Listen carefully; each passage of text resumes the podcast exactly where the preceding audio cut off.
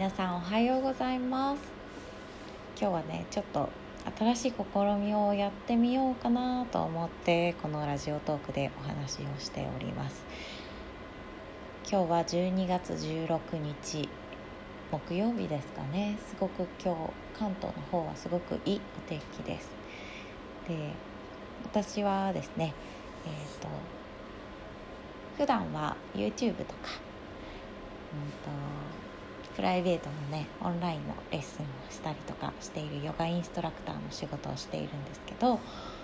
今日はセルフコンパッションって言ったことについてちょっとねどんなものなのかなっていうのをね簡単にちょっとパンが焼けるまで解説していこうかなと思います。はい。そしてですねセルフコンパッションっていうのはどんなものかというと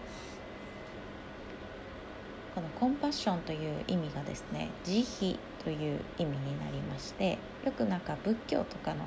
話とかで聞いたことがあるかなっていう方も多いかなと思います。皆さんね自分をあるがまま受け入れたいなと思ったことはありませんかね？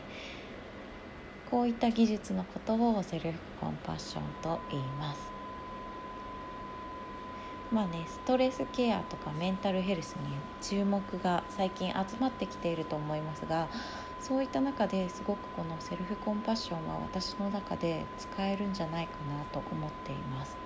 ストレスって聞くと悪いイメージを持つ方も多いかもしれませんがストレスってよくよく考えると幅広い意味だったりします。これからの未来の不安から来る長期的なストレス一時的な危機感から来る短期的なストレス。想像しにくいかもしれませんが引っ越しや旅行なども一つのストレスです。そして成長するために乗り越えている壁もストレスです。このように実はストレスはいいもの。もあるということを少し心の片隅に置いておきましょう。ストレスに関する捉える方や影響などはねまた別の機会にお話できたらいいかなと思います。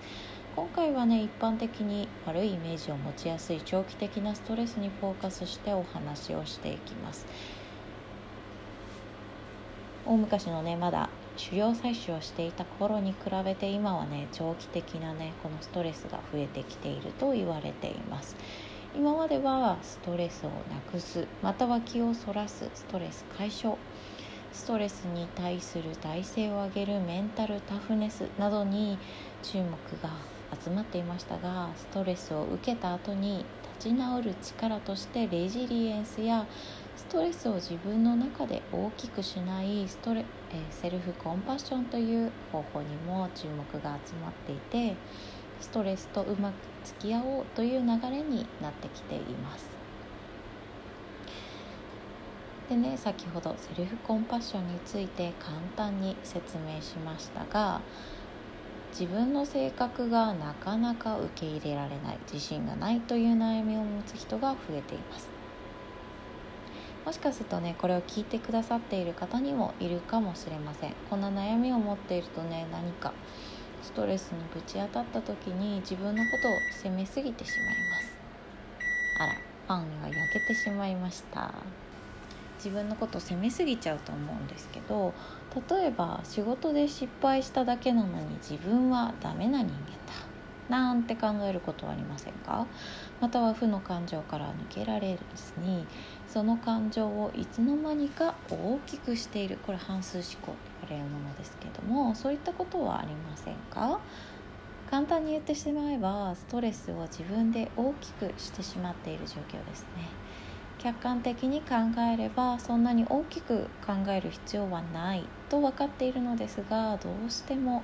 自分の殻にこもって大きく考えてしまう。こんな方はね是非セルフコンパッションというものを身につけると楽になります。私もねまだまだなんですが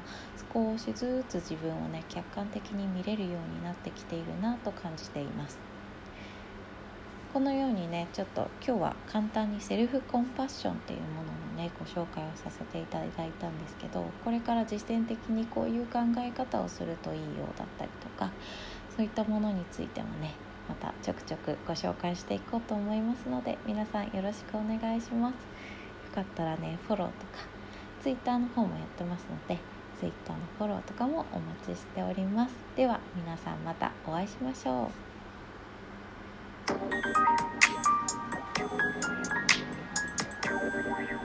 う。